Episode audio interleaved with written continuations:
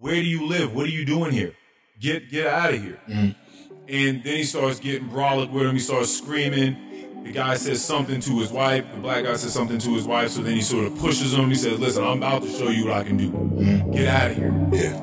He went after him, put his hands on him. You can't, you can't do that. Right? That's against the law. You get assault for that, sir. All right, do these niggas right. exist? Hey, look, no, I don't hide me now. Corona, Corona, we just want to talk. What's up? Man, you gonna jump you. Welcome to the Any Last Words pod. My name is Keon, a k a. Almighty the D J. And my name is Earl Lonnie Hooks, a k a. Young One with Himself. A special thanks to everybody out there joining us on SoundCloud, Spotify, Apple, as well as YouTube. The God in me honors the God in each and every one of you. I would like to start off with our sponsor of the day. This episode is brought to us by Courage. Courage. Courage. Noun. The quality of mind or spirit that enables a person to face difficulty, danger, pain, et cetera without fear. Bravery. Okay. Courage. I want to talk about this. I'll start it with... Well, before I started, hey, how you doing? I'm good. Let's see you yourself with I'm, that. I'm doing well. How about yourself? Is it, I'm, I'm, I'm doing. I'm doing well. Is there anything at all that we want to get out of the way that, that you uh, that you have uh, experienced nah. this last week that you want anybody to know about before I get in? Because it's going to be one of those bear with me moments where I'm gonna t- I'm gonna take us on a little ride. Uh, not necessarily. No. You, okay. Okay. okay. Courage. So I was listening recently to a podcast with the guy that I speak of, the guy that book whose book I have right now, Jordan B. Peterson. I speak about him all the time. Clinical psychologist, intellect, critical thinker of the Western world right now. I noticed you, uh, you put somebody else on to uh, Mister Peterson here. Did I? I mean, I, I know I put it all over the story. All well, over our somebody Instagram else put it story. On their story as well. Oh, I didn't know. Yeah. Oh, that's nice. Yeah. Oh, very cool. Um, I mean, it's definitely interesting. I, I, I, I'm. We're gonna have to talk about who that is because now I'm intrigued. Okay. Anywho, I'm listening to his podcast, and he has an ex-Navy SEAL, Jocko Willink. Ever heard of this gentleman? Mm. Ex-Navy SEAL, entrepreneur, uh, author. Leadership consultant. He's a lot of things. Very intense sort of guy. Okay. Built like a truck. One of those, one of those sort of guys. One of them brolic niggas. Yeah, very brolic.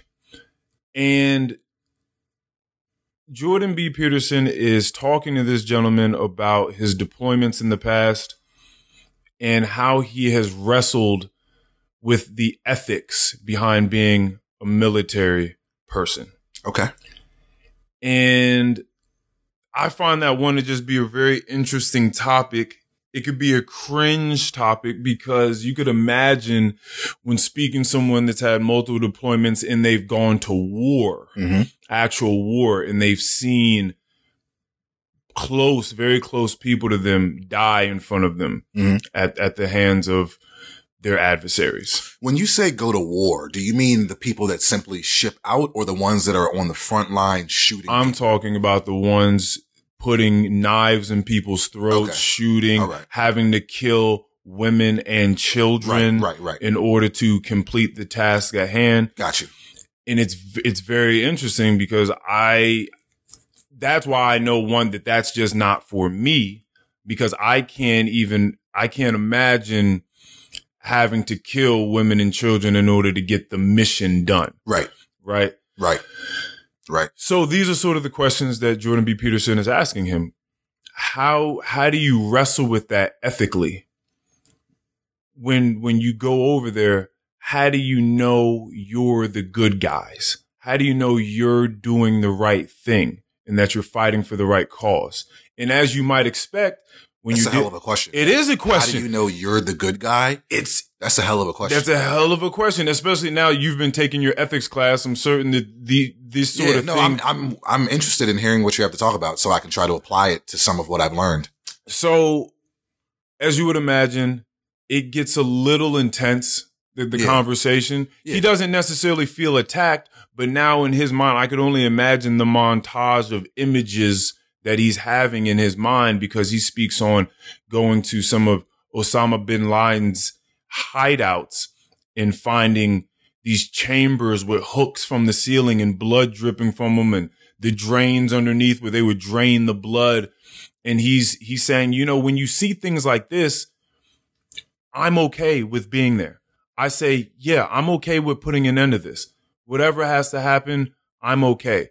Things that people have to understand is that when you're going to war, you have to have a firm understanding of two things. You have to have the will to kill, period. You, you have to understand that there is no, you can try your best to mitigate the collateral damage, the women and children, the civilians. People have nothing to do with what's going on, but you have to have the will to kill, period.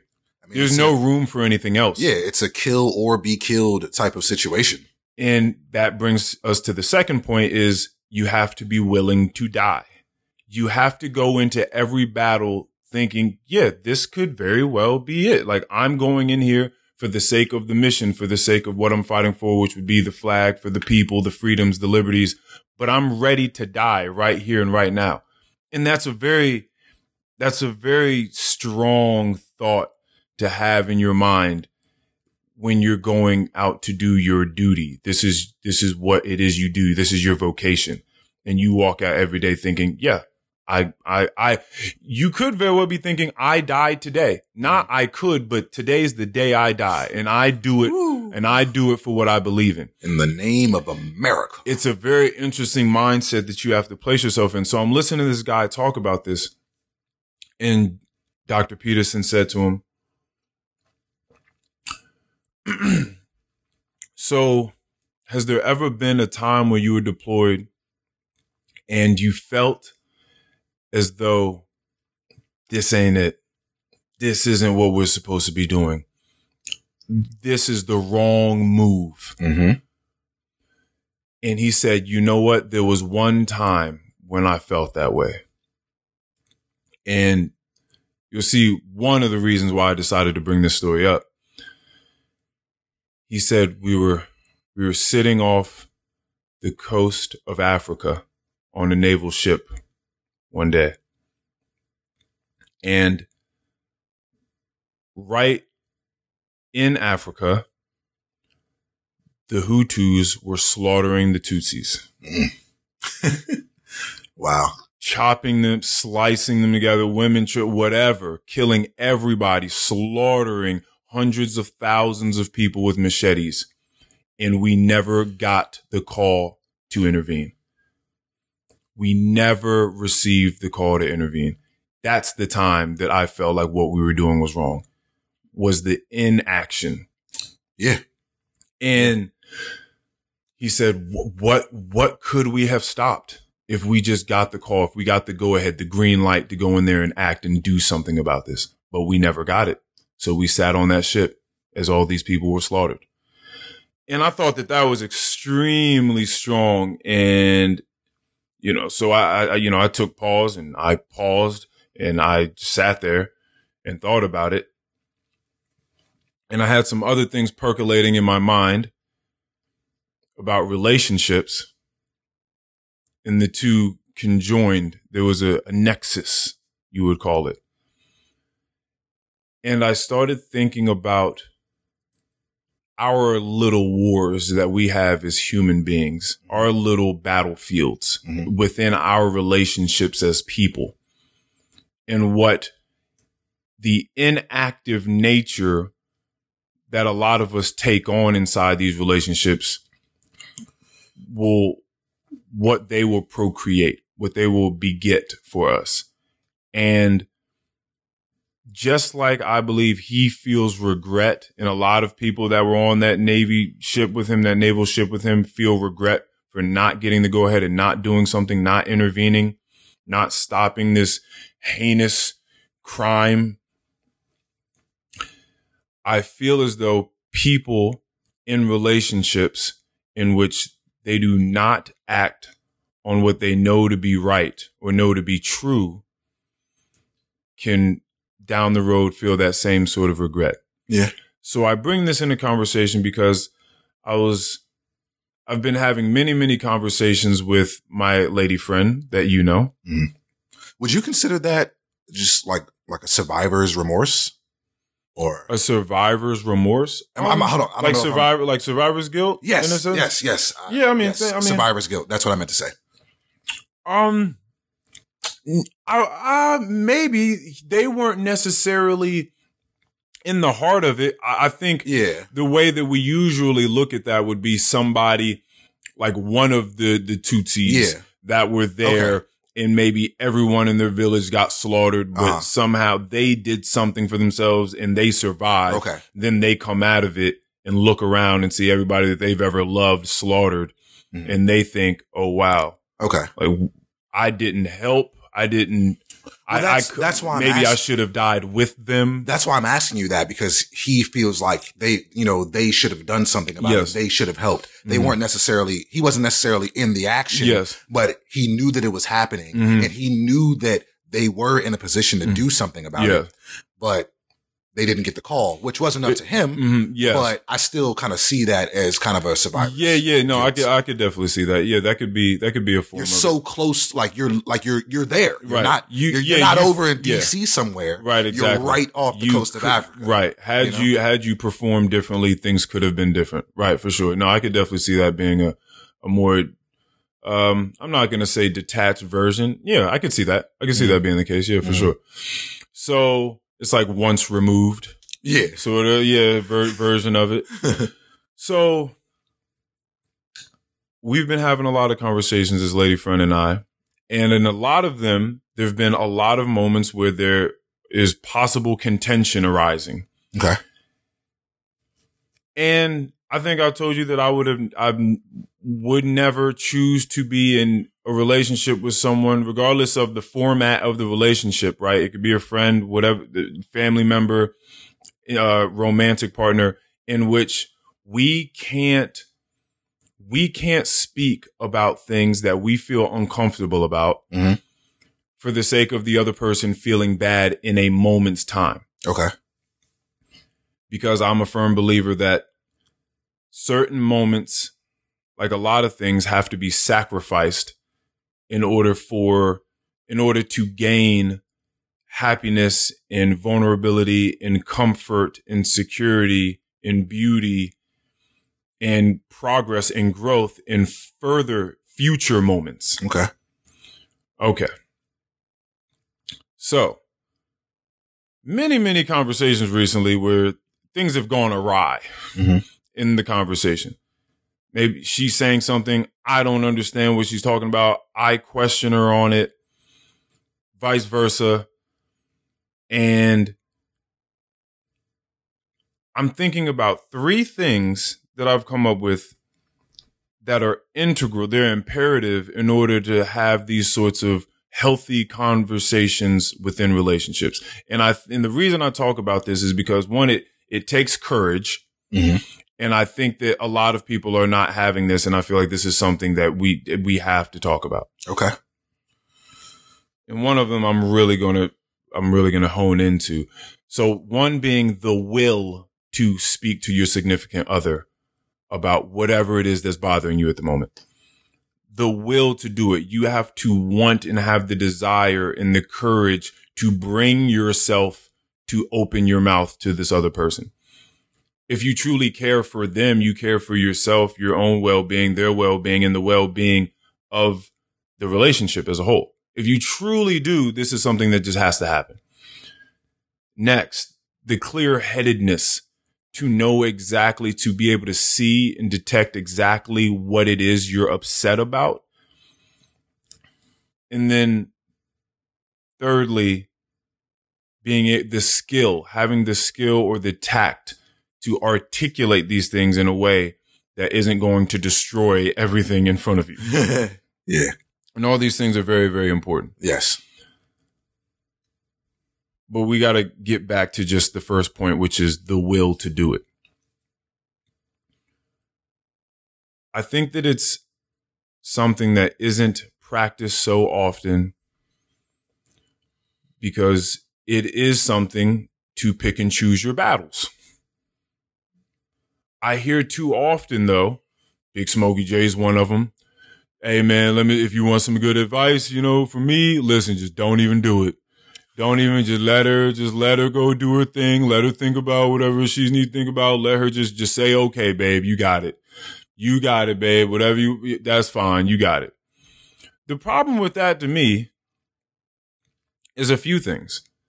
Is one, if you're the person that is doing that part, the okay, let me just concede defeat, relinquish all of my power here and just let you do whatever the fuck it is you want to do or think whatever it is you want to think. Firstly, you're not challenging that person, so they're not being challenged cognitively. They, you're, they're remaining stagnant in their mental processes because you are not challenging them. You're not helping them grow. Mm-hmm. And I don't know about you, but what the fuck is the point of being with someone if you all are not going to help each other grow? So that's one thing. Two, and this, again, let's keep an open mind. I'm talking about relationships here. It can be romantic, and I'm sure that people listening, they'll, this will resonate with them on different levels. They'll think of different sorts of relationships that they have with people. But two, it's easy, easily fathomable that the person that has had to shut their mouth and not say anything about what is bothering them is going to start growing and growing and growing more contempt for the other person. Mm-hmm. Because the other person keeps shutting them down and they won't allow them to voice themselves in a safe space. Okay. Security. So I think that through time, you'll never truly be happy if you're being this, this beta being in the relationship. You'll never truly be happy because you know that you can't voice yourself the way that you want to. You know, you can't question whatever this person has going on. If they snap at you or something's not going right, or you don't feel good about it, you don't feel fulfilled, but you know that this is a point of contention in which they're not ready to explore, and they feel as though you're just being a nuisance to them. You're being a burden. You're being a, you're being a diva. You're being a bitch. You're being a dick. However you want to put it, you, you're, I, we don't need to have this conversation. I don't want to have this conversation with you. It's this, and that's what it is. Period. Stop talking to me about it. You're going to grow contempt for that person, and through time, you, you'll never truly be happy. Mm-hmm. Cause it's just, it's just going to grow. It's just going to be a smoldering hate you get for someone. And then that's when eventually, and you hear it all the time, it's a ticking time bomb. Shit explodes at some point in time because something happens and tips the person over the edge, because everyone has their tipping point. And then what happens then is both people are looking at each other thinking, I don't even know who you are. How did we get here? How did we get here? And I feel like I'm looking at someone that I don't know. What are you talking about? Where did this come from? What are you even talking to me about? Mm-hmm. And the other person's thinking like, oh, well, actually, this is who I am. Actually, I know we've been together for, you know, ten plus years, but oh, like, I'm so glad I can say this now. Like, you just pissed me off just to the point enough where I can actually be who I am. I actually haven't fucked with this thing that you've been doing for these past ten years, but this is how I feel about this. And you're looking at this person like, how could you have just not said anything this whole time? Right. What what are you what what is going on? Right. And hopefully if that has if that person has any sort of interpersonal skills or intrapersonal skills, they'll think, what did I do that didn't allow you to feel comfortable enough to say these things ten years ago? Right. Right. And nip this in the bud. Now, that's just from one person's perspective. The person that's being the beta male or the beta person, beta being, because this can go either way. But also keep in mind that both people can be both of these people. Mm-hmm. Both people can be the person that is shutting the other person down and shunning them every time they want to say something or get something off their chest. And you can also be the person that doesn't feel comfortable doing talking to the other person, right? Because yeah, that can very well be the case, which is very interesting. In that case, you really need to break, leave each other, mm-hmm. because you, you you're not the whole function of a unit. And Jocko Willink, the ex-Navy SEAL, talked about this too. The whole function of a unit is to be backing the other person up and to be making sure that each, it's it's like you both sharpen each other. That's what it is. You're both good on your own, but together as a unit, you complement each other in such a way that you both get stronger the longer you stay together and work with each other. So it's a very interesting thing, but I think it's extremely rare. The other person now, or the other idea, would be the person that is doing the shunning. You'll never truly be happy because you're with someone that you do not fully respect. Mm-hmm. And that's why a lot of people, if they find themselves in a position in which they're dating someone like this, that is being a pushover, and they can have their way with them and say whatever they like to them, end up cheating on them with someone that they can't do that with because they respect the person that they're cheating with. Mm. So you're, so you, that person will never be happy because they're just, they know that they can master this person. They can master and completely control and subjugate this person that they share a relationship with. And even though that may be convenient, it's not, it's not desirable. That's not a desirable trait to be able to, for you to look at your significant other as though they are a doormat. That's not desirable. Nobody really wants that. What they really want is someone they can respect, someone that's going to keep them in check and be cooperative with them. And maybe those people intimidate them. Those people may intimidate them. Mm-hmm. So then they instead settle for someone that they can master. But again, you will not be happy with that person because you do not fully respect them. And so I say all this to say, we need to muster up courage within ourselves in order to go and have these conversations, because just like Jocko Willink, sitting on that ship as the Hutus slaughtered the Tutsis, the inactivity is, that's what's going to be your regret. That's what's going to cause the destruction down the road. And I know, I know it, I know it, I know it, because I know so many people in relationships like this.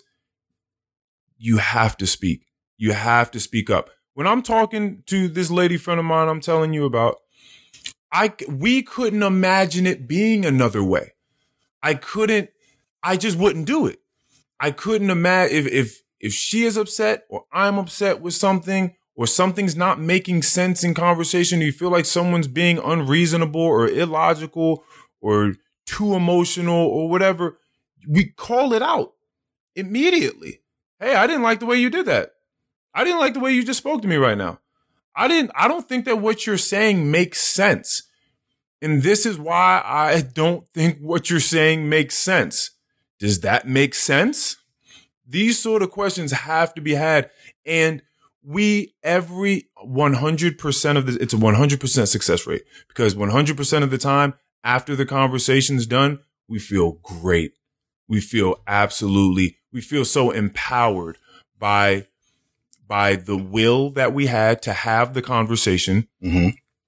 the clear-headedness that it took to be able to discern exactly what the issue was and pointedly address those things, and the skill that we have at being able to do it without calling each other names, calling people outside their names, being pejorative, whatever it is. We know, we know we've, we've found out, and we've sort of created a groove, and we we know how to do it. And, you know, you practice something, you get better at it. Yeah. So we feel extremely happy about it every single time. We have laughs about it afterwards, about how it went down, because it's such a, a roller coaster, because it starts with, uncertainty and bashfulness because you don't really want to do it. Then you get to a point where you're kind of understanding. Maybe you get annoyed somewhere in the conversation. Maybe you get angry somewhere in the conversation. Maybe someone sheds a tear or something because you hit a soft spot. Because th- th- again, when I talk about highly contentious conversations, I'm talking about those sort of con- maybe those sort of conversations where someone's coming to you and saying, this friend or family member of mine, they just keep yapping on, or they keep treating me this way, or they're the problem, they're the problem, they're the problem, where most people feel like it is their duty to back them up and say, you know what, you're right. Fuck them. What is wrong with them? Why would they do that? You're right. You know what? They should really see things this way. Instead, being like, mm, I don't know. Like, what is your part to play in this? I don't know. I know you have this long-standing bout with this person in your life, but what are you, how are you playing a part in this? And you're just like, what are you talking? Why would you say that? Well, let me tell you why I would say this. Because I ultimately want you to get better. And if you're going to, because one, if you stay in this position, you're just going to be groveling for I don't know how long. You're just going to be, you're going to be in a, in a dismal place for a long point in time. And if you're a part of this unit, you're taking the unit's morale down. Mm. And I'm a part of this unit, and I don't want my morale brought down. So helping you helps me. Mm-hmm. And you have to have those sorts of conversations. And I, and they're just, they're so, they're so enlightening. They're so liberating. And again, I'll say this lastly on this bit is you have to be willing to sacrifice the comf, the comfort and happiness of one moment in order to unlock the capabilities of the happiness and comfort and security of the future moments. It is best for you in the long run. Mm-hmm. We live in a day and age now where I believe we hear a whole lot about instant gratification. People are heavy into instant gratification. It's best to set that to the side and don't be so impulsive so that you can get the bigger payout later on. And so, and like I said, even instant gratification is funny and bigger payout later on is interesting because you can just have a, a really good open conversation with someone and then thirty minutes afterwards, it's good. So you sometimes you don't even have to hold out for that long. Mm-hmm. You just have to muster up some courage and open your mouth. And if this is really, if this is, and I'm only ever talking about if you're trying to have a long lasting relationship with someone. If you're just trying to mess around with somebody for two months, then none of this stuff I'm talking about matters, uh, except for you might want to just be working on these things so that you can build these skills for the person that you're going to eventually want to have a long lasting relationship with. Mm-hmm. So, no, I guess it does matter to everybody. So that's pretty much what I got on that. Is well, I, I thought I thought a lot about this. Yeah, I mean, as as someone who, you know, is self-proclaimed non-confrontationist. Huh. Um, yes, indeed, indeed you are these things. Um, no, that definitely hits home because I know I've been in plenty of relationships, um, romantic and, and not romantic, and not, yeah. in which I know that I've let people take my kindness for weakness. Mm-hmm. Um, cause I'm a very kind person. Yeah. Um, and I try to be that way no matter what.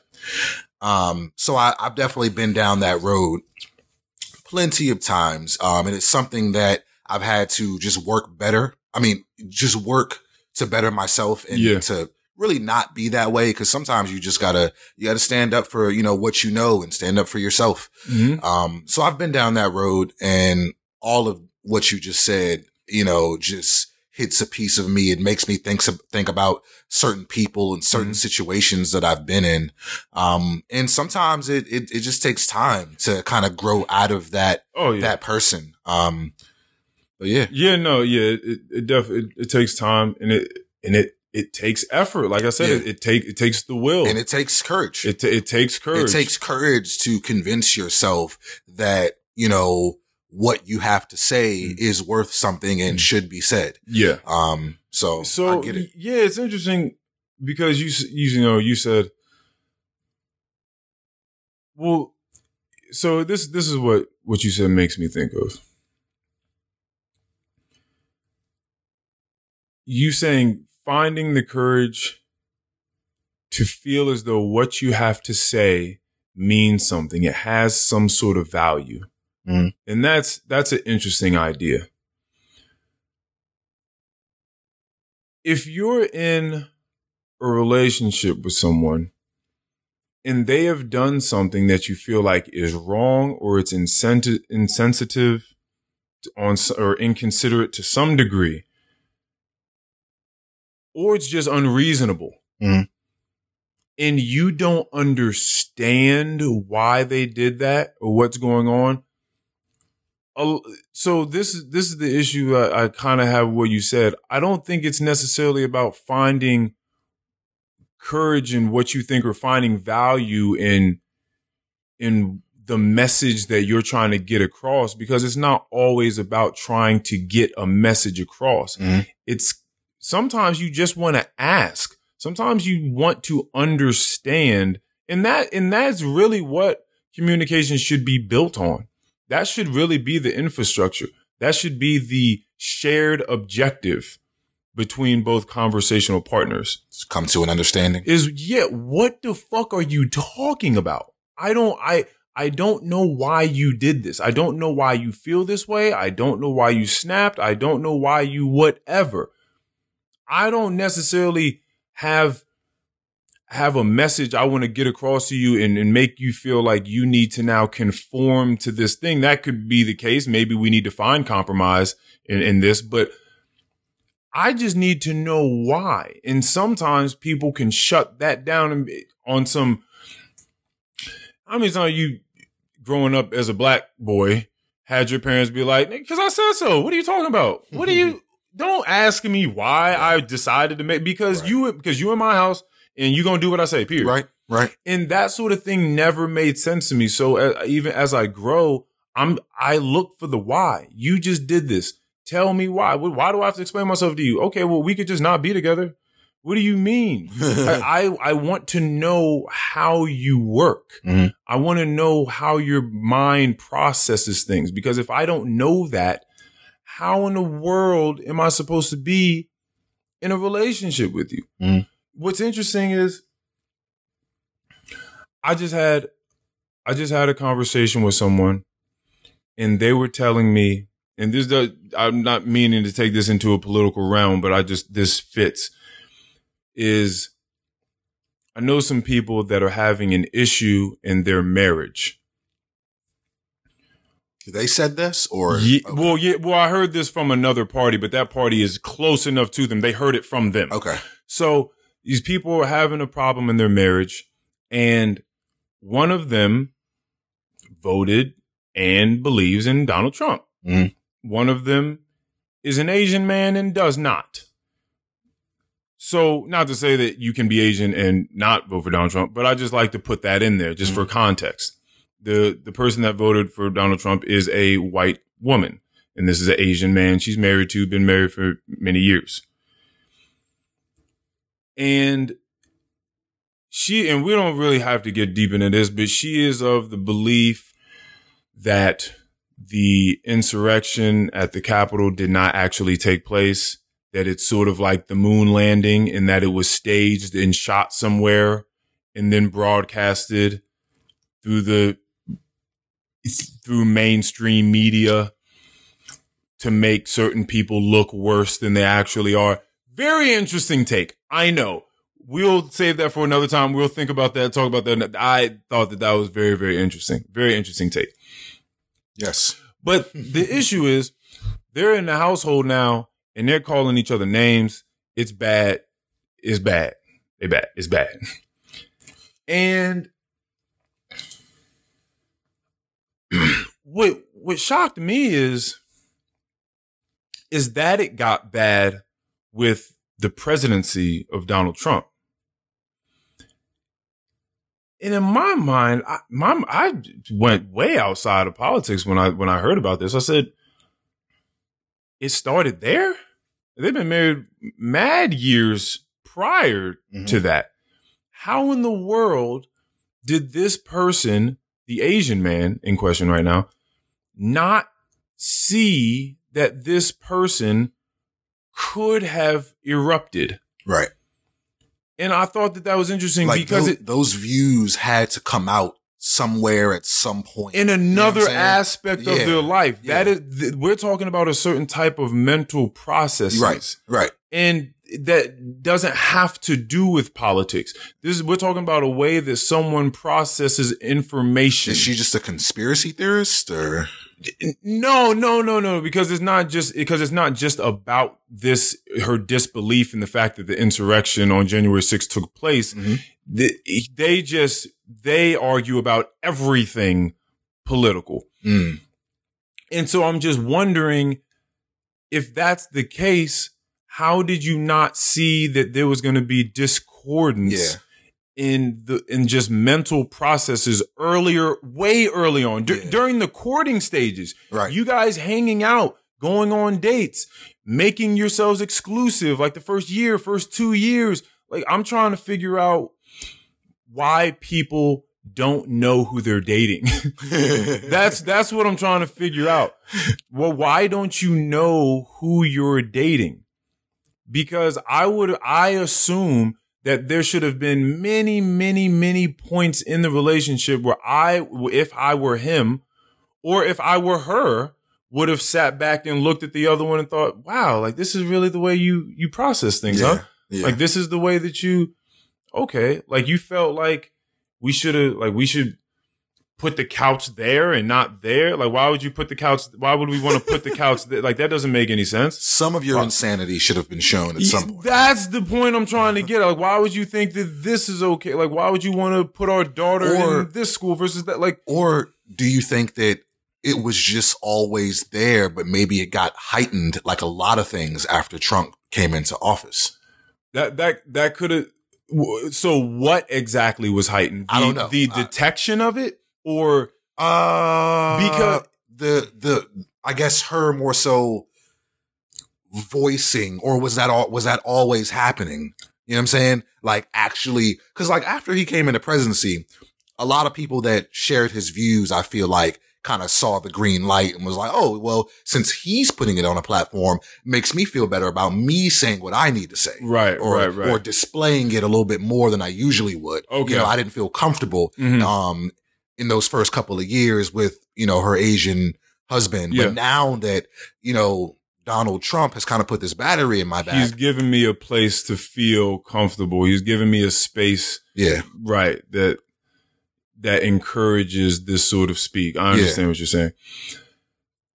And I feel like that could very well be the case. My whole point is that I feel like there were multitudinous moments beforehand that wouldn't have had to do with anything yeah, no, politically I still get that. I still get that. Or socially necessarily. I still get that. Right. In yeah. which I would have seen that there was a an extreme bug mm-hmm. in in the the yeah. the mental processes in her hard drive. I don't know. Maybe he's maybe he wasn't really that intuitive. Maybe he but but, really. But I think that that's sort of the thing is, are we paying attention to the people we're around? Right. Are we truly paying attention? Well, yeah, attention? you would you would expect for someone that you're just spending so much time with that you would have picked up on something. Yeah, that's that's sort of the point. So I, I find it really interesting. Now, again, you know, I haven't been with someone for a very long time. I haven't been married. I haven't had children with anyone. I don't know these things, but it still strikes me as as quite inattentive. Mm-hmm. It it does. Mm-hmm. It does. So that that's that's that's my point on yeah, that. Yeah, I mean, after several years of marriage, you'd like to think that you know this person in, inside and out. You so. would you you would you would like to think so, yeah. I guess. And we have too many instances where people are like, I don't know who that is. I don't know who who I was dating. Why I ever thought that that was going to be a good thing. Things are so interesting because hindsight is twenty twenty. Do when, you think it's possible for those people to just simply evolve? Yes, I do. Why don't I know about your evolution? We're here. We're we're evolving together, right? Yeah. Or are we, or are we?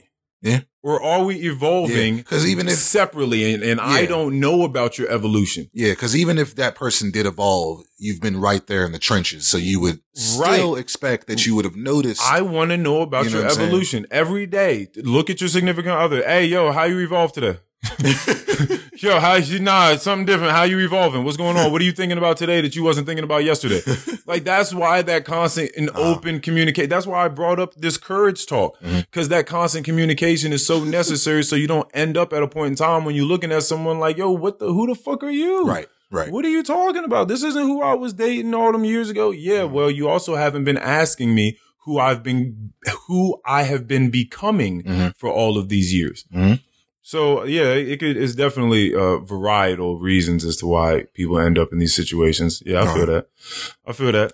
All right. We, we can, we can, we can move um, on from our relationship talk. I'm going to talk about somebody that me and you both like, and me and you both probably have some slight issues with, someone that is evolved over time. And the reason I'm going to bring it up is because I was watching something that this artist had done that just took me back to a nostalgic place. You know, I love nostalgia. Took me back to a nostalgic place where I was just like, wow, this person has changed so much. The music has changed. A lot of things about this person have changed. I don't know if you've ever watched this, but I was watching the um two thousand eleven Kanye West Coachella performance. Mm. I don't know if I saw that.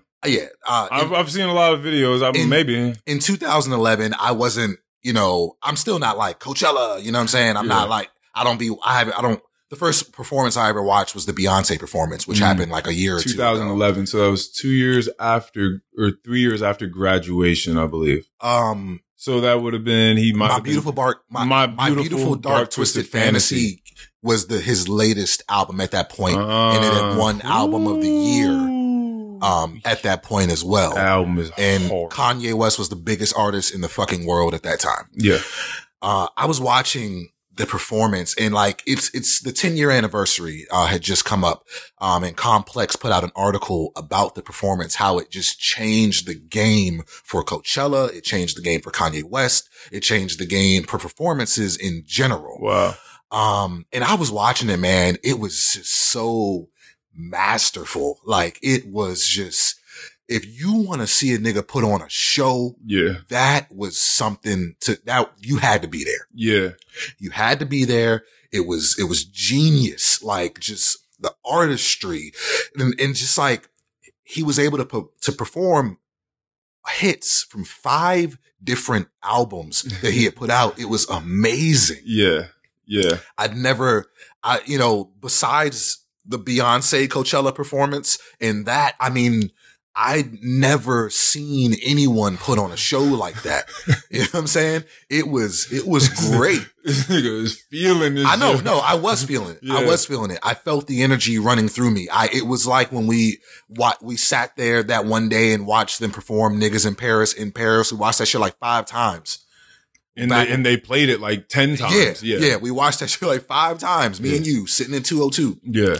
And we both just felt that energy. Like Kanye was up there. He was on, on God mode up there. Yes. Like it was crazy. Um, but the reason. Hard to be humble when you stunting on a Jumbotron. I'm trying to tell you that that's a bar. Yeah. Cause he's absolutely right. Um, and I know.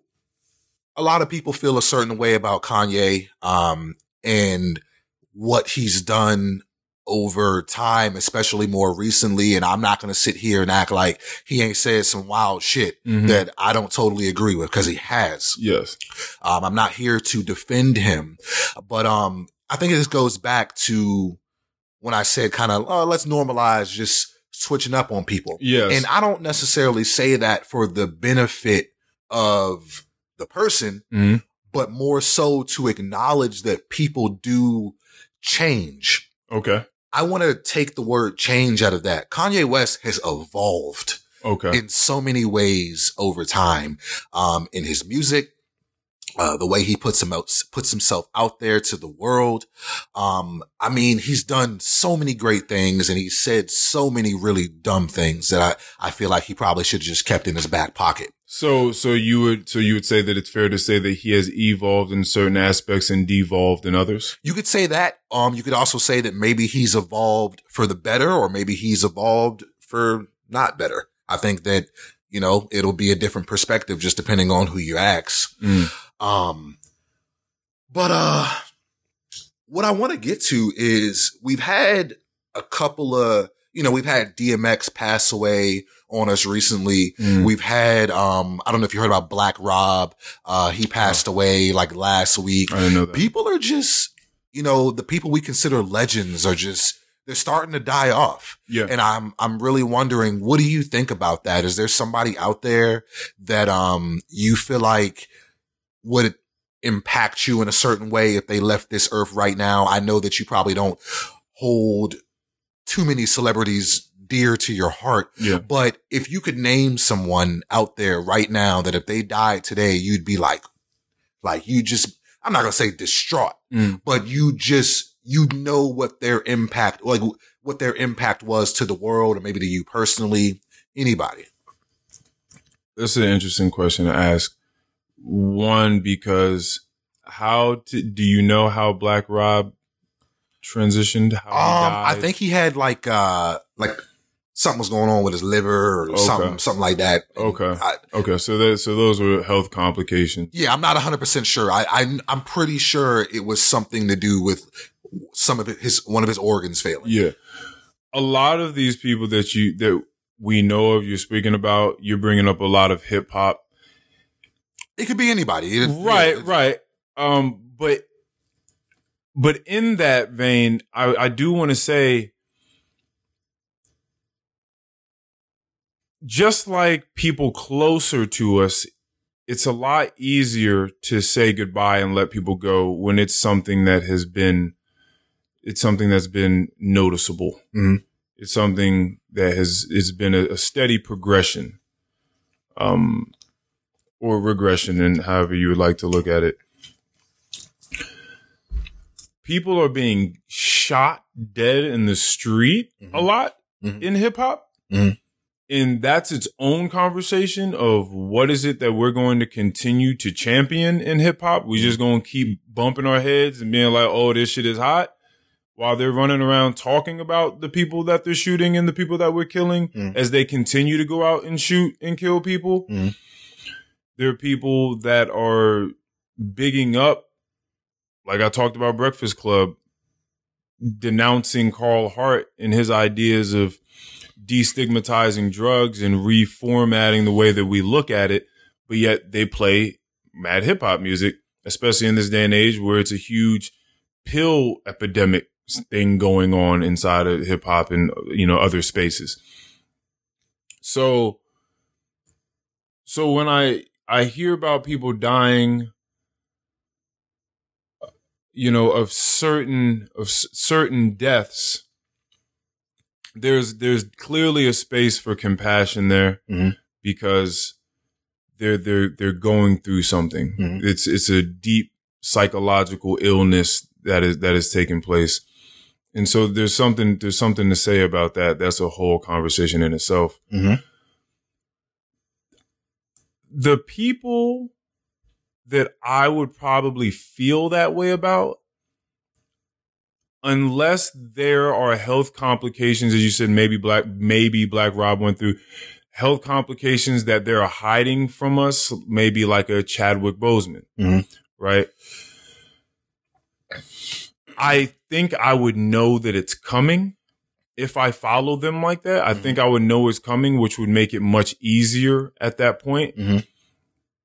And it wouldn't be, it wouldn't be so sudden and so, so, you know, heartbreaking when it took place.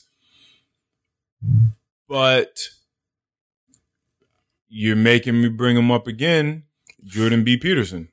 Okay. He, he has dealt with a lot of illness and still is at this point for the past few years. And I feel that way about him because of how noble he is. Okay. He has, he was just a college professor for many years. He was a clinical psychologist and a college professor for many, many years. And he put himself out here in the, in the public stratosphere and started speaking about very controversial things, but started speaking about them in such a well thought out way. People didn't even know that you could think like that. Mm-hmm.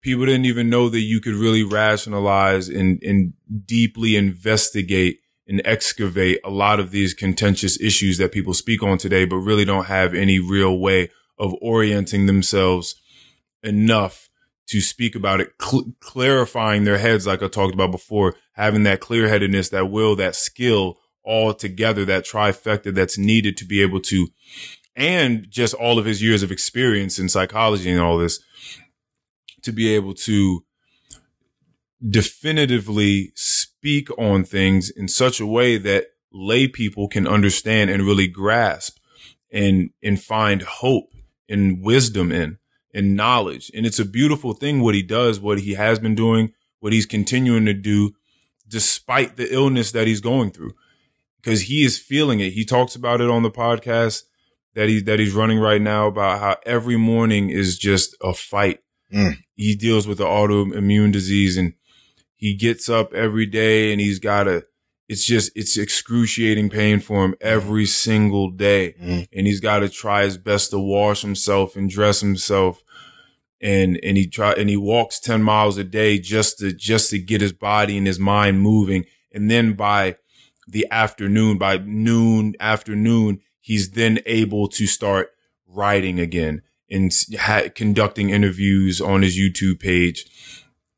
And he, time and time again, has been struck by these salacious pieces that journalists put out trying to slander his name and call him alt-right, neo-Nazi, all this just wild stuff. And if you knew about him, if you read his work, if you watched him and listened, it couldn't be further from, it's just, it's ridiculous. I really hate hot takes. It's so, it's, and it's, and what, and that's going to go on to something I want to talk about, you know, a little bit later. But though they can be entertaining and do make me laugh or and make you laugh, it can also I really kill someone. Yeah, I hot takes are they need to be abolished. Yeah, they need to be abolished.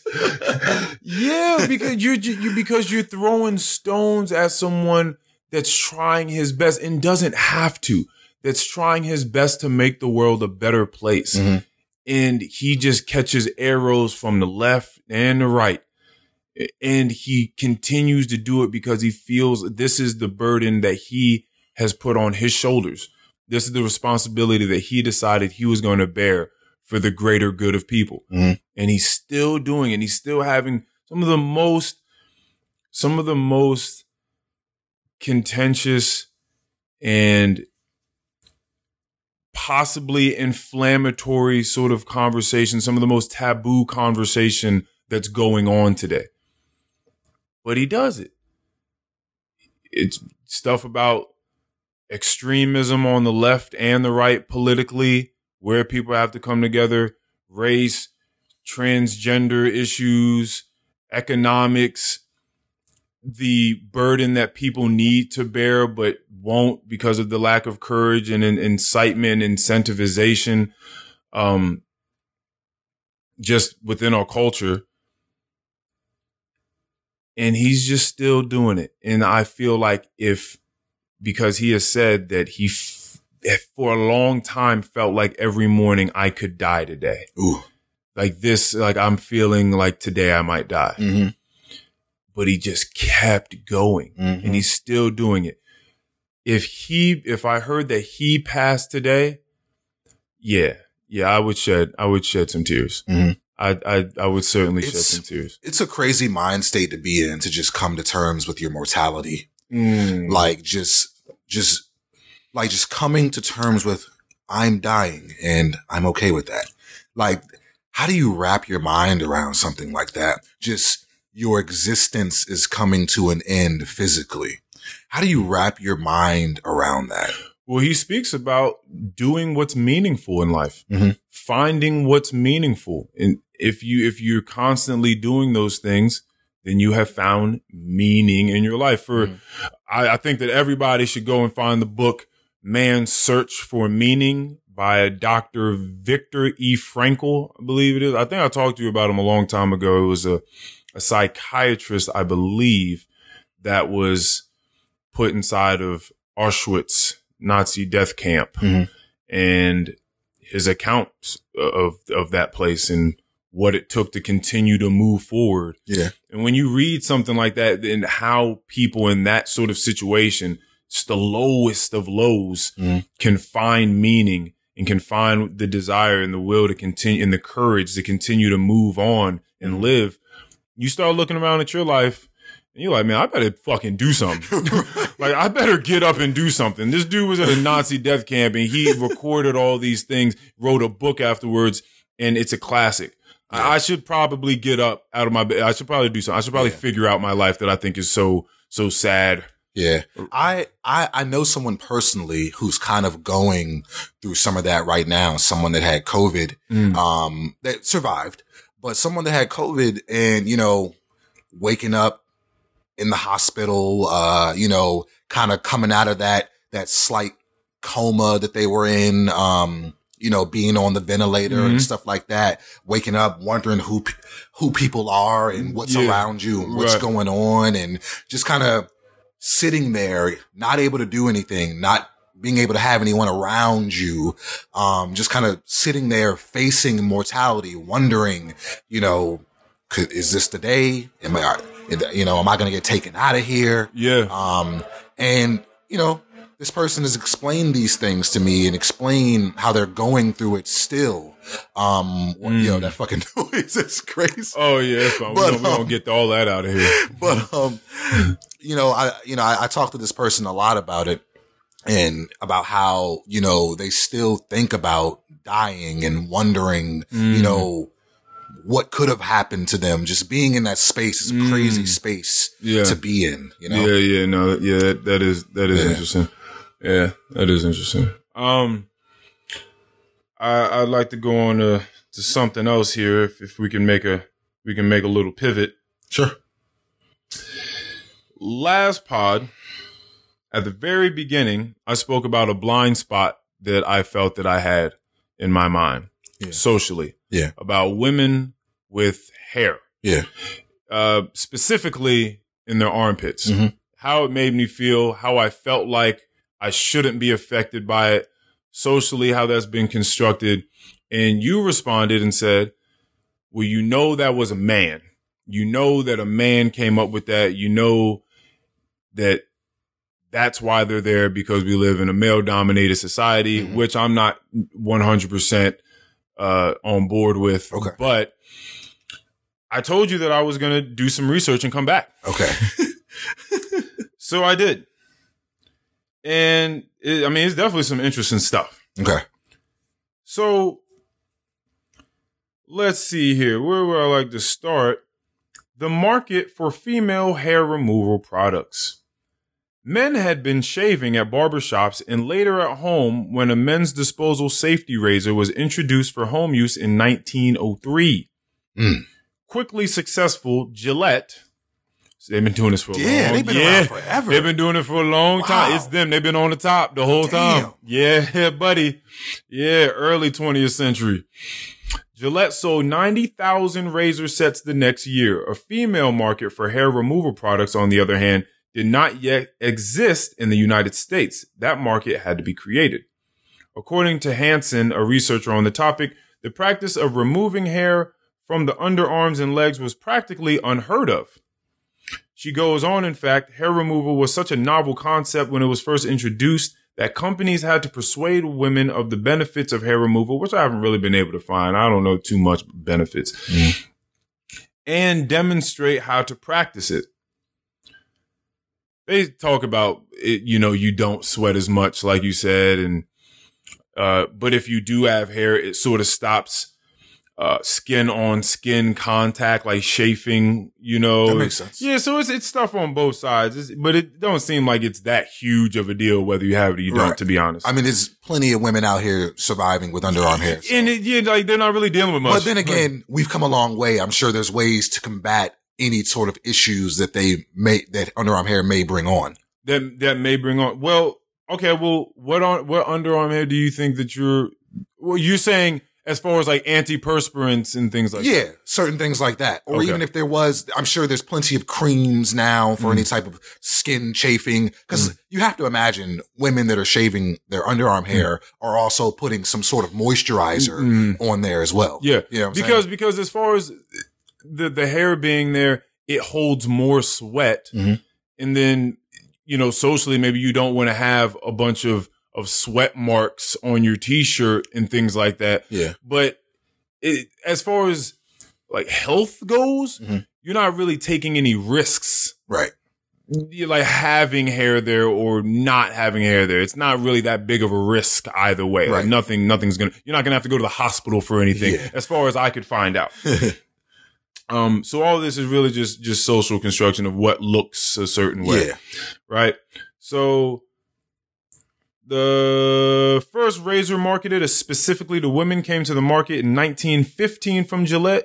From then to the nineteen thirties, Gillette and dozens of other hair removal companies used the changes in women's clothing fashions as justification for the sudden need to remove underarm hair and later leg hair. Uh, the rise of women's magazines had a lot to do with this. In eighteen eighty-three, The Delineator was first published. Then The Ladies' Home Journal came out. Women's Home Companion, Good Housekeeping came out. McCall's and Pictorial, Pictorial Review.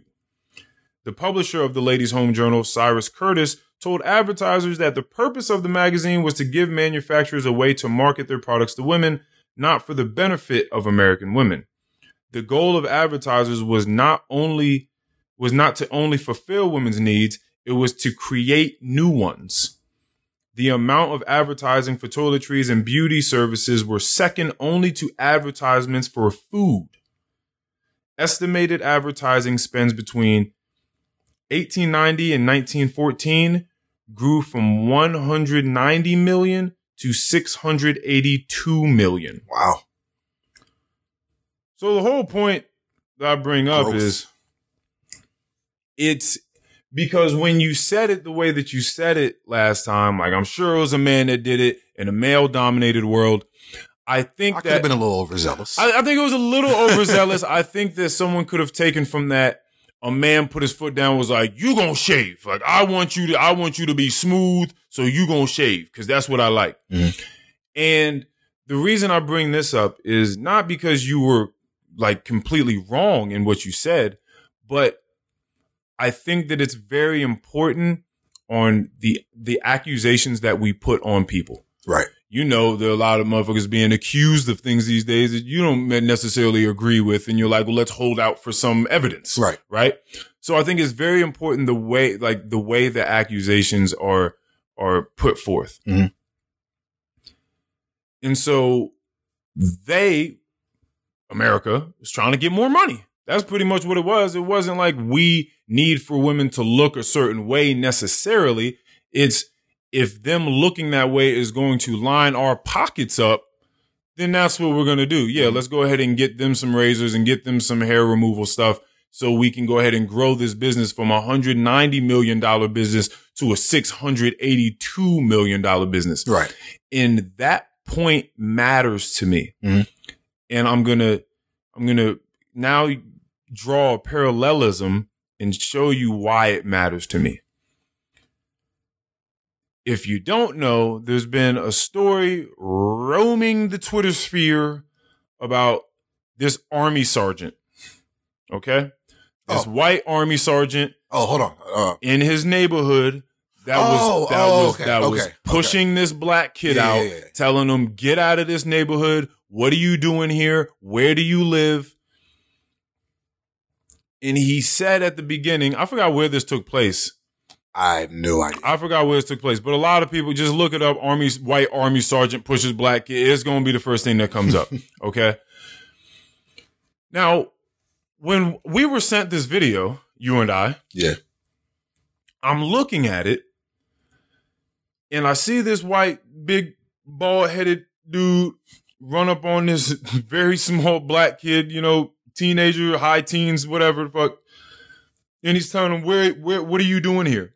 you, you know, you, you're coming around, you're harassing the neighborhoods, you're harassing my neighbors. We're a very tightly knit neighborhood. We take care of each other. Where do you live? What are you doing here? Get, get out of here. Mm. And then he starts getting brolic with him. He starts screaming. The guy says something to his wife. The black guy says something to his wife. So then he sort of pushes him. He says, listen, I'm about to show you what I can do. Mm. Get out of here. Yeah. Now, afterwards, we're going to go back to that incident. But afterwards, we know that the very next day, well, one, he was accused and, and charged for assault. Right. Because he put his hands on that boy. Yeah. Okay. He went after him. He put his hands on him. You get assault for that, sir. you can't you can't do that. Right. Right? Like, that's against the law. So he did that. Very next morning, mad black people out there on the lawn. Hell yeah. Screaming, no, no, don't hide there now. Come on out. Come on out. We just want to talk. What's up? We ain't going to jump you. A lot of people. But listen, I, t- I don't care. You could add six people outside of my house and they're saying that, calling me out. I'm not. What are you talking about? I don't trust that you're not going to jump me. There are two hundred of you on my lawn. Like, no, I don't, I don't trust that. I believe from what I've heard, he's had to move. He had to move his family. Like, he don't, he no longer Sheesh. lives there. That's from what I, from what I understand. I'm not staying there. I'm, I'm out of here. Everyone in the world knows where I live now. Ooh. And y'all all just sitting out here. Like, how am I supposed to live my life without coming into contact with you guys? Right? Yeah. Then a while after that, there was a tweet. Somebody we got, we got it sent to us as well that said, this is what's going on outside that army sergeant's home. I love my people. And it looked like fucking Atlanta A and T out there with tubas and trumpets and fucking bass drums and shit, just playing all sorts of or- like orchestral music in this neighborhood. And first thing is, bro, this is a lot of people's neighborhood. Like, this not just That's that. True. It's not just that guy's neighborhood. Yeah. So now everybody's got to pay for this. Come on, man. Like, relax. And so this is where the point I come from. You kind of already know because I, I said what I sort of had to say in the chat and then I got out. Mm-hmm. And I do that most of the time. You know, just so you know, when you don't hear it from me in chats, that's a lot of what's going on. Either I don't care because it's something I just can't, I don't know nothing about. It's something sports related. I don't really can't get into it. Or it's a bunch of groupthink and everybody's just shitting on this thing and they're not thinking for themselves. Well, a lot of times I just send stuff yeah. to both chats so that I know if you don't see, if you don't see the other one, you're going to see one of these motherfuckers. Uh, yeah. And, and sometimes I bet I go on there right now and there's probably forty-seven missed messages on one of them. I promise you that. So I'm looking at this video and I found it interesting that I didn't see or hear anybody talking about this. Cause I had some people at work come up to me and talk to me about this, white people, mm-hmm. and didn't say anything about this part. Mm-hmm. And I think that this completely slipped under the radar. No one's, t- I don't know what's going on. The guy said, you're running around here harassing people. Where do you live? What are you doing? No one thought anything of that. Everyone loves a, everyone loves a clickable narrative. And I was just going to say, it, it's not on camera. So nobody knows, you know what I'm saying? Oh, yeah. That's, nobody knows what happened. For real. Right. All we know is what we saw. Okay. Yeah. Oh, right. Okay. All right. So but, I'm not but saying also, that. To, right. I'm saying to. I'm very true. Hoping to prove your point. Very, very true. I'm, all you know is is you right. That's all, is, that's is all what we, we saw. So we can definitively say that we don't have nearly all the pieces to the puzzle. Right. But yet we calling out the image, mm-hmm. and people love a narrative. White army sergeant pushes black man. And of course, with the Derek Chauvin trial and all this sort of stuff going on, of course, people are going to cling to that and be like, he's pushing them out because he hates black people and they don't like black people in their neighborhood. Let's get him. Uh-huh. How do we know that's the case? How do we know he wasn't just a white dude and that was a black dude? They just happened to be those colors, mm-hmm.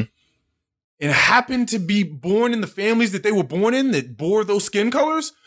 But that black dude was doing some fuck shit, walking around the neighborhood that he doesn't really belong in, mm. doing some clout chasey stuff, could have been having his phone out, trying to film something, trying to do something stupid, because we know that people do that. Mm. How do we know that that wasn't the case? And I said this before to you guys. If someone walked, if I'm walking down the street and somebody walks up to me and accuses me of doing something that I know I had no part in, you walk around, you harassing people. As soon as someone says that to me, do you know the look of confusion that's going to come on my face? Mm. Do you know what I'm going to, how I'm going to respond? I'm going to be like, that. No, wait, what do you, I'm harassed. Wait, who told, what do you, who, who are you? What are you talking about? Who are the people? Like, let's get down to this. Like, what, what what's going on? Uh-huh. Maybe we should go catch this guy. Like, what, who, who like, we, we should band together. Who the fuck is harassing people around here? What do you, I don't know what you're talking about. I read but somewhere, this, I read somewhere that he has some sort of mental issues. Yes, and like that, that they, they, they were going to try to so get I, the, there's the a lot from. of, there's a lot of things going on. There's a lot of questions. Yeah. Exactly. But we're not talking about any of these things. We can talk about these things, but no one is. You just got a fucking band, a whole marching band walking that, down that the streets. Was, that, the marching band thing was completely ridiculous. Well, so is the, so is the first response, which is everyone coming out there. Someone tweeted, by the way, that, and I, I don't know who this person was, but it was something, and they got mad retweets, but it was something along the lines of, this is the sort of social backlash that should come with heinous aggression like this. Mm-hmm. Why though? He, just like the Gillette thing, just like putting the blame on men for women feeling as though they, or the, the markets, the corporations feeling like they need to make women, or they want to sell more products. So we need to put in women's minds that they would look more elegant and desirable if they shaved themselves. We need to put the blame exactly where it lies. It's not because we just want to oppress women. It's because we want to make more money. And there's th- that's a difference. Yeah. It, both can be wrong. We, that's another, that's a separate conversation. But we need to delineate exactly where the issue lies in order to have, again, the clear-headedness to discern exactly what the problem is, so then we can truly articulate and figure it out.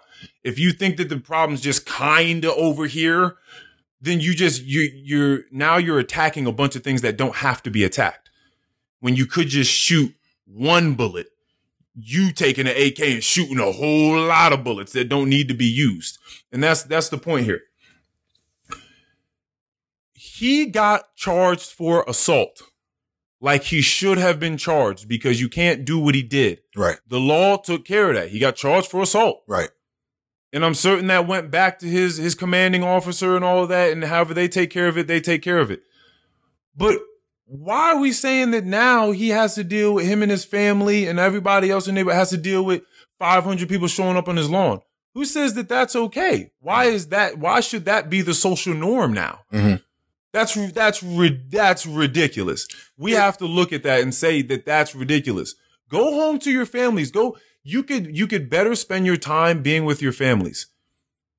Go home to your child, your children, and spend time with them. This was taken care of. It's not one of those instances where somebody did something and the law didn't decide to step in. So then street justice felt as though they had to come and do the work. Mm-hmm. It was, he got charged. Do you think those instances are justified? What? When people, when the street effort has to come in because the law didn't take care of it. Not necessarily, but there's a conversation to be had about that. But it certainly is not the case if it was taken care of. I know that for sure. Mm-hmm. It doesn't need to happen. So I just felt like we don't, we don't have this. And I don't know if more of the story has come out or whatever. Probably not. Cause again, that's all that was on camera. We probably won't know. Right. But I just felt it's so interesting. People are just so willing. And I understand that the hate that's going on today, and I understand the motives that people are working with, but we have to do better. We have to crank it back. We have to dial it down a bit, mm. because that's just not necessary, especially when you don't know all the information. The information is not in, mm. but we just out here terrorizing. It's, it's completely, that's completely ridiculous. And so that's where I, that's where I stand with that. I don't know if this guy was completely racist or and ridiculous and out of his mind. And I don't know if the black dude was actually running around and terrorizing people or whatever the case may be. But again, when he was asked about it, He didn't seem very confused as to why the guy was coming and talking about it. He yeah. just said, hey, man, uh, listen, I'm not, I'm not bothering anybody. I'm just trying to walk. I'm just trying to walk. That's very, it's a very interesting way to respond to that accusation to in someone, real time. To, for, yeah. Cause so it's a, li- so I, it's I a can, little iffy for me. I can certainly speak for myself in this situation. Somebody comes up to me and starts saying, I did this, I did that. I'm going to refute. As if I didn't, if I had nothing to do with it, I'm certainly going to refute yeah. whatever it is that person is saying. That's that's that's but, all. I'm just trying yeah. to use some deductible skills yeah. here. At the, I agree with you on that part. Um, at the end of the day, we don't Deduction. we don't, we don't know the entire story. No, um, no, and like you said, we we probably never will. Um, I you know it's interesting though because like if he did do any sort of harassment. I mean, I guess maybe it's not on film, but have, has any, I'm wondering, has anyone complained about him? Like, has anyone filed a report? You know what I'm saying? Like, like what, if he was doing anything, what was he doing? Oh, I'm curious. Me too. me too. I, I, I'd love to, I'd love to know all of these answers, but I certainly know that if I lived in that neighborhood until I had the answers, I'm certainly not going to just full speed ahead, run to this guy's house and start acting as if I do know the answers. I know I wouldn't do that. The the bald white guy ran full speed ahead at the black kid. Did he know everything or did he just hear what someone else said?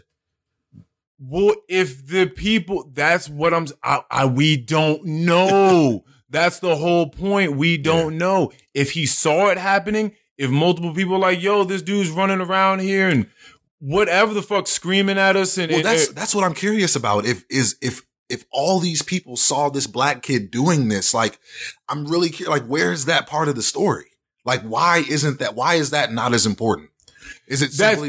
And you know what? That's a, that's a, that's a great question, Keon.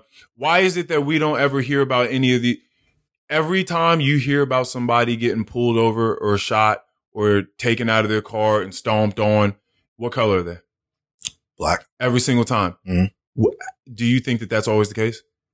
Do you think that the, do you think that there are not a bunch of white people being shot or be on or taken out or whatever the case is? Do you not think that they're going through it at no, all? No, I'm certain that the same things are happening. Why don't you see it? Why don't why why why is that part of the story left out? Why don't you hear about that? About the white people? Because every single day you hear yeah. something happening to a black dude. It's hot. But you don't think that no white people on this in this nation are going through any of these things? You don't think they're being killed? No, you just don't know their names. Yeah. You just don't know that story. Yeah. It's not that it's not happening. You just don't know that story. So it's, so you have to start asking yourself these questions. Why you, don't I know this part of the would, story? Would you be now, now? You probably won't answer this question without doing the research, but probably. I've definitely read that it's more likely to happen to black people, these types of situations. Yeah. Yeah. I've, I've heard about this too. And, and why is that the case? Well, I guess systemic racism. They don't like, yeah, see, we can't see. But that doesn't, I mean, I don't have the facts, yeah. but I. People are going to go, yeah, that conversation is going to go into, it's because the places where black people live, live are highly policed. They're, they're more heavily policed than other places are. So of course you're going to catch more black people doing more crimes if they're being more heavily policed than the white people. And it goes on and, and so forth from there. So it, it it's a, it's an interesting thing when people get into statistics because mm-hmm. yeah, depending upon where you at, statistics, they rise, they fall. It's a, I've, I've tried to do the research. It's a lot going on out there. All I'm saying is that you never hear, you don't know. You can probably off the top of your head, at least come up with four or five black names mm-hmm. of people that have been killed by, but you can't come up with one white, Word. Not one. Nigga, I said this. Maybe the last pod, a couple pods ago, black trauma is hot right now. Yeah. Like they want that shit on the front page everywhere because it's hot. It's going to get them clicks. It's going. It's a misinformation age. We know by now. You talked about tech totalitarianism. Mm-hmm. It's it's an age where they want us on our phones as much as possible. That we, that's how we're the product. That's, and they're selling the information, right? The data to, to the markets. That's how they keep us on our phones for as long as possible. Mm-hmm. Make it hot. Make it hot. Whatever they click on. People don't want to click on things that just kind of make sense and are well thought out and this and that. They want what's hot. They want what's clickable. Clickbait is a thing for a reason. Mm. Everyone knows this, this term, but they don't take it into account when they're clicking around for some reason. Right. It's what's hot. And we know now that that mis- misinformation travels six times faster than truth because people are just, they're there to click it. And the tech companies, they with it. They are with it. Mm. It's all money. It's all about money and keeping our attention and grasping it. Captology, read about it. Read all about it. That's what that's what it's about. So that's that's all I'm saying. I'm not saying people aren't going through stuff. I'm not saying that they're not terrible injustices going on. I'm not saying that. I'm just saying it's going on in some other places too, and we don't know nothing about it. Mm. And it's interesting. We have to start asking ourselves why we don't know that part of the story. That's all I'm saying. I'm just want some people to just try to think a little bit outside the box. This could, this whole, this whole thing could be some, some fucking ploy to further traumatize us as black people. Well, you know what I'm saying? It could, this whole thing could just be some psychological thing that, that they're pushing right now just to put the black trauma back in our minds. Very, very, very interesting. You, how do you control people? By tapping into their fears. Mm-hmm. Just, just, just think about it. Yeah. Just think about it. Mm-hmm. um, you hear about this volcano erupting in Saint Vincent? No. Um, so a volcano erupted in Saint Vincent. It's an island, I think, down somewhere in the Caribbean near like, you know, like Barbados and Aruba and all that shit Barbados. Down there somewhere. Um, this story isn't even about the volcano and, and how it's ravaged through the island. It's about the choices that this government had to make. They've got these cruise ships coming to pick people up to save them and take them from the island because there's just too much going on there. Everything's covered in ash. Things are burning down. However, you can only get on the cruise ship if you're vaccinated. And it really made me wonder, well, what the hell are the people that aren't vaccinated going to do? I read like three, I read through like three articles. Nobody said anything about what the people who aren't vaccinated going to do. I have to assume that there's some safe place on the island where the lava won't get to. I have to assume that because they're not just going to let these people die. Hopefully. Well, what's the point of the ships? To get to evacuate people. Okay. So there ain't no point in the ships if there's somebody if somewhere everybody can just go and hang out and hide. I j- well, it, it just makes it even crazier. Like, yes, it does. What are the people who are, even the people who just got vaccinated and don't have their full dosage mm. aren't allowed on the ship. You have to be vaccinated mm. and have been that way. I don't know what amount of time. Mm. But um, I want to ask you this as someone who I believe may not get the vaccination. I don't know how, how exactly how you feel about it. I don't know if your mind's going to change on it. I know that you've expressed to me that you don't think you're going to get it because you're going to allow your body to just do its thing. And that, that's fine. But I'm wondering, what do you think it's going to affect you at all in the future? Do you think it's going to stop you from doing anything? Or do you think there's going to be a halt? You're not vaccinated. You can't do this certain thing. And if that does happen, what do you like? What do you, I don't know. What do you think? What are you going to do? Uh, well, I, I don't, I mean, I don't know exactly.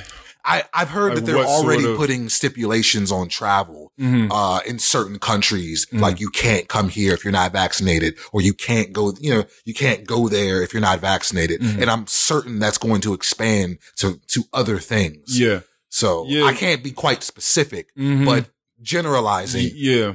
What do you do if that, in, you know, stops you from doing something that you want to do? Well, I think I, I've spoken about it. At this point, it sort of comes down to, we have spoken about integrity before, mm-hmm. doing something and sticking to certain morals, ethic, strong convictions in the face of adversity. Mm-hmm. And not just when it's convenient for you. This is just one of those things that for me, I'm, you know, I'm willing to make sacrifices. I'm completely willing to say, oh, well, oh, that's the case, huh? Well, guess what? I've never, ever in my life wanted to be somewhere that I wasn't wanted. Mm-hmm. Never okay. in my life. Okay. Like, okay, that's for you. Yeah, I don't have to be here. Okay. I'm completely fine with that. Okay. Um, so many complications with these things. So many things. I, So many just weird articles of people getting injected with the wrong thing at certain places. They're just mix-ups. They just they're just putting other medicines in people that ain't the coronavirus. That ain't the that isn't the vaccination.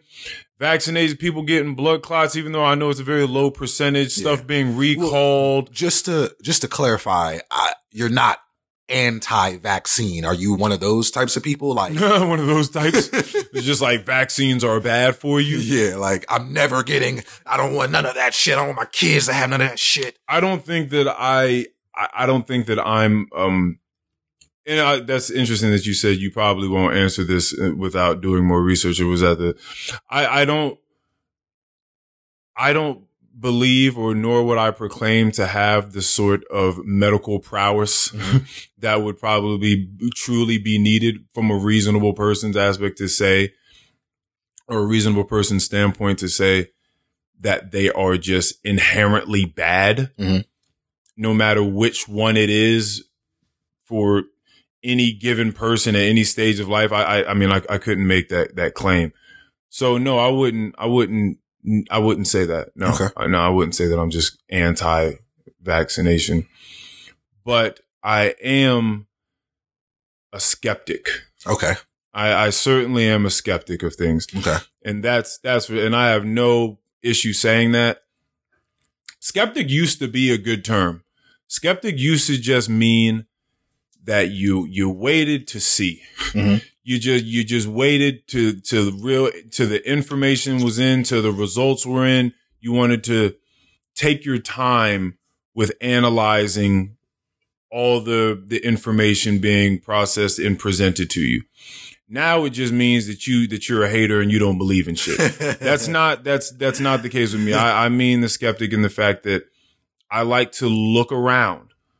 I like to look around and see what's going on and see see side effects, see long-term effects also, because I had, I was in yoga the other day and all the ladies came in, and when we were just kind of stretching out, getting ready for it to begin, I'm listening to the conversation.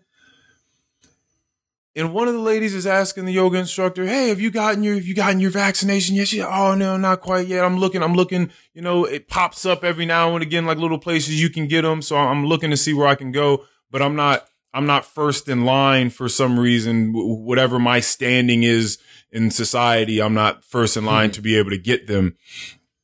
Like they're getting other people out of the way first." And she's like, "Yeah, but I think I'm gonna go get get this one." It may have been the Johnson and Johnson, I'm not sure.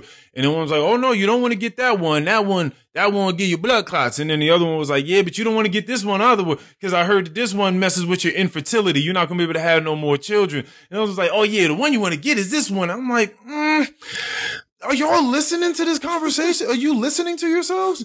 Like, there's just so much uncertainty. Don't nobody know nothing about nothing. Uh, Y'all just running around and getting syringes stuck in you and being like, I ho- just let's hope for the best. Uh, I, I just, I'm not, I'm not, I'm not with that. Now, that's not saying that I'm not being a little bit more, I believe, uh, homeopathic with it. I've, I take great care of myself. Mm-hmm. What's funny is people don't ever like take that into account. There's, because there is going to be, and I, there probably, there already is, this division in people where either you're one of the the noble, honorable people that's doing their civil duty by going and getting it, or you're a disgusting infidel. Yeah, I, that I've, should be struck down by Zeus right now. I've I've definitely thought about, when I was thinking about this topic and bringing it here, I definitely thought about the fact that this whole vaccination thing is going to create different levels of hierarchy. Um, it's going to, people are going to start pointing fingers and telling you, telling you that you're this, you're, you're that. The problem. And, you know, you're a super spreader. Yep. You're a contagion. Mm-hmm. Yeah. Oh, you should be quarantined it, it's, it's forever. De- it's coming. It's definitely coming. Yeah. So I, so I, I find that really interesting. But at the same time, again, no one's ever thinking about. There have been plenty of people, many scientists in the nutrition field that have talked about things that you can do to stave off not just coronavirus, but just viruses and diseases and things in, in general, which is like vitamin D intake. Vitamin D intake was a, was a huge one. Exercise was another one. And these things I definitely do. And I feel great every day. So it's, I understand what you're saying. Um, as far as it becoming one of those things where you can't, where you just can't do what you want to do because of it, that'll be an interesting sort of mm. uh, state of affairs to be in. Mm. But I do know that they're already issuing paperwork for people to fill out in case maybe their job or some entity is telling them you can't be here without it, mm. which, which goes with like religion and a bunch of other sort of explanations that you're allowed to have that'll grant you access to some of these things that you're talking about. So no, nah, I probably just, I'll get one of these little forms and figure it out. All right. Yeah. All right. Mm-hmm. Yeah, so that that's that's that. I don't I don't feel I don't you know necessarily feel bad about it. Yeah, no, I just yeah. I I thought of you when I uh when I was reading the story, and I'm mm-hmm. just like, wow, they're only letting vaccinated people on here. Everybody else just got to find a safe place to hide. Mm-hmm. Yeah, and and again, this is for anyone listening. This is not to say that there couldn't be something, because I try to keep myself learn uh teachable and keep my mind pliable. If some information comes to me and it just, it convinces me.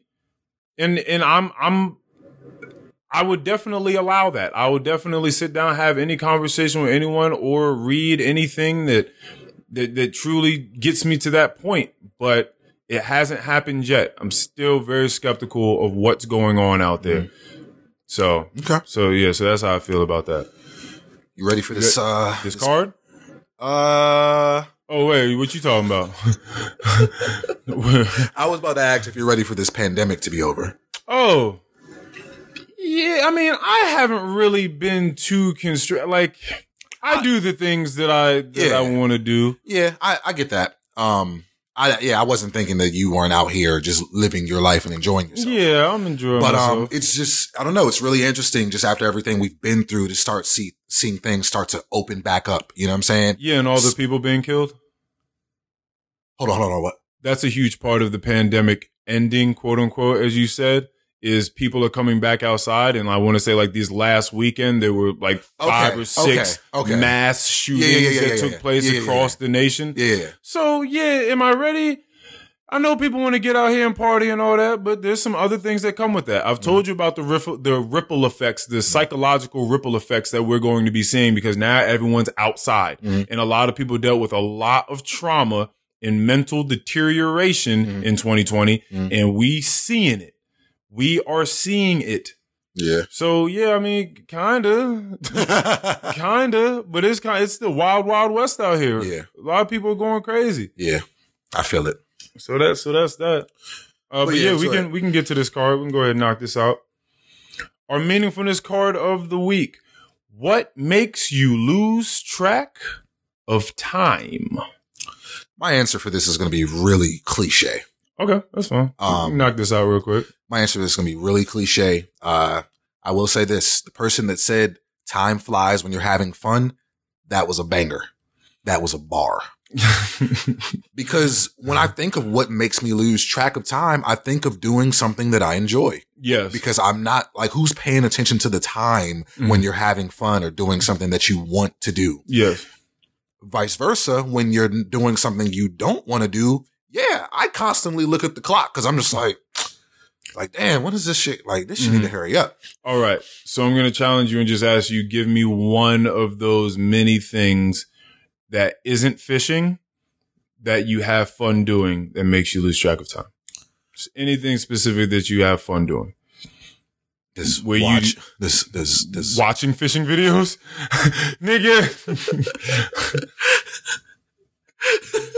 Really, you really you really enjoy just just watching people fish? Absolutely, I watch them every day. They they they chopped them down to the clips of them catching stuff, or is it just them sitting there? Sometimes some videos are live streams. I just watch. Oh, you just li- sit there and watch and just wait. People just talking, just waiting for that rod takedown. Yeah, that's the excitement. Okay. Yeah. Okay. Watching videos of people. For, I'll take it. I'll take it. We're hiking.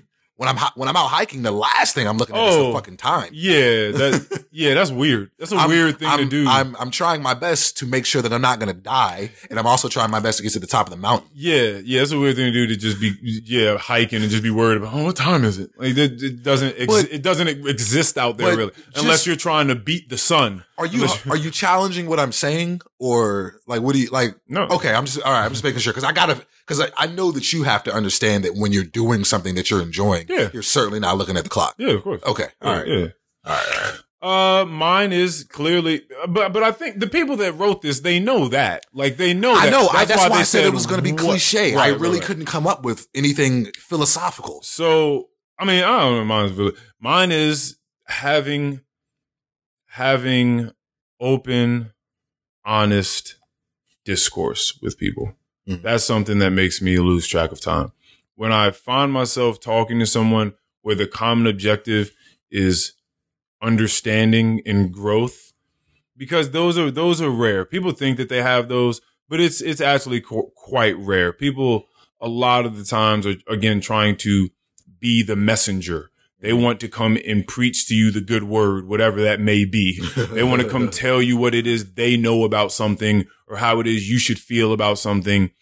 And they're very rarely just there to to share and listen and understand and grow. And yeah, it's it's it's never really that. It's funny because that book I talked about that I got last week by Peter Boghossian, I believe is his name. I may be butchering that. And James Lin- and James Lindsay, How to Have Impossible Conversations. It's such a great book. Oh my gosh. Oh, I read that book in like five days. Damn. Easy. Oh my gosh. It was so, and then I'm already started on this Beyond Order book. It is such a good book. I believe that everyone should go read that book, especially today. People have to read that book and open their minds to having conversation with people that they see as their adversaries. The reason I brought this up is because they make very pointed remarks on the way that you ought to look at who you're having a conversation with. Mm-hmm. And if you can frame it, a lot of the things I've talked about, perception and how strong that is, how it's everything, right? And if you can shift that, it can mean the world to, to you. In framing who you're talking to in any given moment as my conversational partner, mm-hmm. drastically changes the way you're going to go about it. Because they're no longer your opponent. They're not your adversary. They're not your enemy. They're not the other. They're not some stupid, demonized, caricatured person on the other side. Mm-hmm. They're your conversational partner. Mm-hmm. We're working together in this to accomplish a common goal. And when you do run into those people that can have those sorts of conversations, It's real. It's amazing. It's magical because it, it is rare. A lot of people don't do that. So it's rare. And I, and I love having those conversations. Do you people. know the four behavioral styles? Four behavior, like agreeableness, openness, neuroticism. Well, oh, those are personality attributes, uh, personality traits. Yeah, well, I, I learned this in, in one of my classes. Okay. Um, decisive, inquisitive, rational, and expressive. Mm. What do you think? Which one do you think is yours? You can only have one. I feel, well, I feel like it's got to be a sort of diagram where you, you hit. Could, you could say that, but if you had to narrow one down. If I had to, okay, one more time. You guys, in, inquisitiveness. Decisive, decisive inquisitive, inquisitive, rational, and expressive. Oh my gosh. Everyone that listens to this podcast, you included, asking me that know that this is going to be so difficult for me. Are you just think you're all of these? Decisive, decisive would probably be the lowest because, because my mind is so malleable. I'm all, I'm always willing to allow something to come in to sort of change mm-hmm. the perception of what ought to be decided upon mm-hmm. and how it ought to be decided. But expressiveness, uh, Okay. So originally when I was reading. Rational. And then what was the other one you just said? I inquisitive. Inquisitive. Jeez. Originally when I was reading, I, I saw you as the expressive type. But as I read more, I was like, no, he's more of the inquisitive. Okay. Um, inquisitive.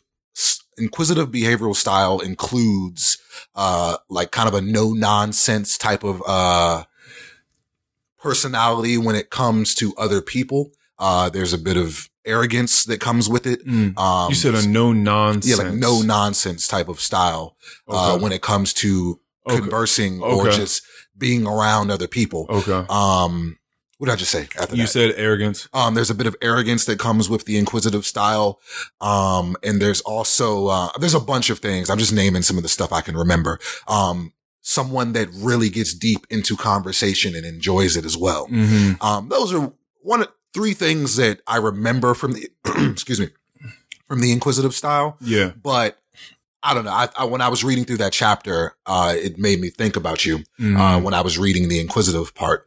Uh, myself, more of a rational type of person, someone okay. that tends to take, uh, a back seat, someone that generally does more listening than mm. speaking. Mm-hmm. Uh, so yeah, I, okay. I don't know. I just, it just popped into my head. Yeah. I'll have I, to, I'll have to, maybe I'll read into those a little bit more and maybe come back yeah, I got with a something. Book, I got a book for you that.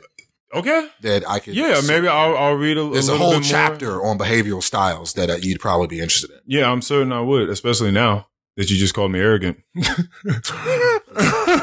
I have to go. I have to go back and look into those and see what and see what's going on here. Wait a minute. Can we de- like, can we define this? Because this has been this has been way too many times. Hold on a second. What? We're, we're gonna we're gonna go into this. Um, arrogant. Adjective, making claims or pretensions to superior importance or rights, overbearingly assuming, insolently proud, mm-hmm. characterized by or proceeding from arrogance or a sense of superiority, self-importance, or entitlement. Yeah, nah, I'm not rolling. nah, yeah, the, yeah, no, I don't, I don't, I don't, I don't think that that's. I don't think that that's who I am. I think that different characteristics, characteristics that I have with an untrained eye mm-hmm. can come off that way. Mm-hmm. But I don't, I do not believe for it to, for the things that I say to come from a place of arrogance. Yeah. No, I, well, yeah. No, I don't believe I so. Don't necessarily think that. The words that you use or the things that you say come from a place of arrogance. It's probably more so just, I guess, maybe just mannerisms, certain, you know, a collective of things like you just said that, right. you know, could make it seem that way. But like I said, there was a ton of other things yeah. in that mm. little drop down for the inquisitive behavioral yeah. style that I do think fit your personality. Okay. Yeah. Yeah. Like I said, I'll do some more reading and, and catch up on that. Let's uh pull this next card. See what we got here next week's. Um, oh, we kind of answered this on the hike. It's what does this world need more of? And you took yeah, mine said and said compassion. Yeah, because you knew I was going to say that. You took compassion. And I believe I said adventure. That people yeah. need more of a, yeah. of a sense of adventure in their lives. And so, so, so we're going to skip that one. Right. We're going to go into the next one. Yeah. Should have been there on the hike. Sorry. Uh, How do you show love to others? Have we spoken about our love languages before? Yeah, yeah, many we a times. We're going to skip without that, that one. Card. We're going to skip that one too. Look at, see, we're getting into the meaningful without these cards, mm-hmm. which is, which is a great, it's a great thing. What challenge do you want to overcome? I, I feel like that was, that Damn. may have been something else. We've talked about that too. We yeah. talked about, cause there's, uh, achievements and things like that. And like, yeah, yeah, yeah, like what did you, so we're done with that one too. All right. What do we got next? What moves you to tears or gives you goosebumps? We can use this. Yeah. What moves you to tears or gives you goosebumps? That one we can do something yeah, with. Yeah. That is our meaningfulness question yeah, of yeah. next week. Do you have any last words for the people, sir? Um, last words for the people. Um, Jesus. You know what? Usually, usually I, uh, Usually I do have something, but, uh, Today, I don't have anything. Okay, no last words. Yeah. F- fuck the people. Um, no, just joking. Um, my last words for the people were probably something along the lines of, I feel like what, what touched me most here, mm. even though so much of it did, would be the courage. Mm. This episode brought to all of us by courage. I'll, I'll just back you up on that. For sure. Courage. Courage. If you if you love yourself, you love your relationships with people, you love those people, you want the growth, you want to to have the shared experiences that propagate growth between you and these people, then you have to have the courage to say something to them. You have to have the courage to have to have the The the conversations that are hard to have. Those are the ones that have to be had the most. And hopefully you believe that the person sitting across from you has your best interests at heart. And if that is in fact the case, then it'll be shown through the conversation. If they don't, that'll also be shown through the conversation, in which now you have a, a good, productive, and just cl- forever clear representation or exhibition in front of you to help you understand what's going on. You have a, a actual metric that you can now use. You have something that's almost tangible. It's the closest thing to tangible that is intangible, that you can now use to decipher whether or not you need to continue to be in whatever it is you are with that person. And so that's, that's my, those are well, my last words. I'll say this. Don't let confrontation hold you back from being a better person, because it's definitely held me back from being a better person um, in and, my past. And you will regret it. And you will regret it. You will regret it. Uh, that's it. That's avoid confrontation when you have to, not just because you don't want to have an argument or you're afraid of an argument. Yes. All right. That's it. Peace. Peace.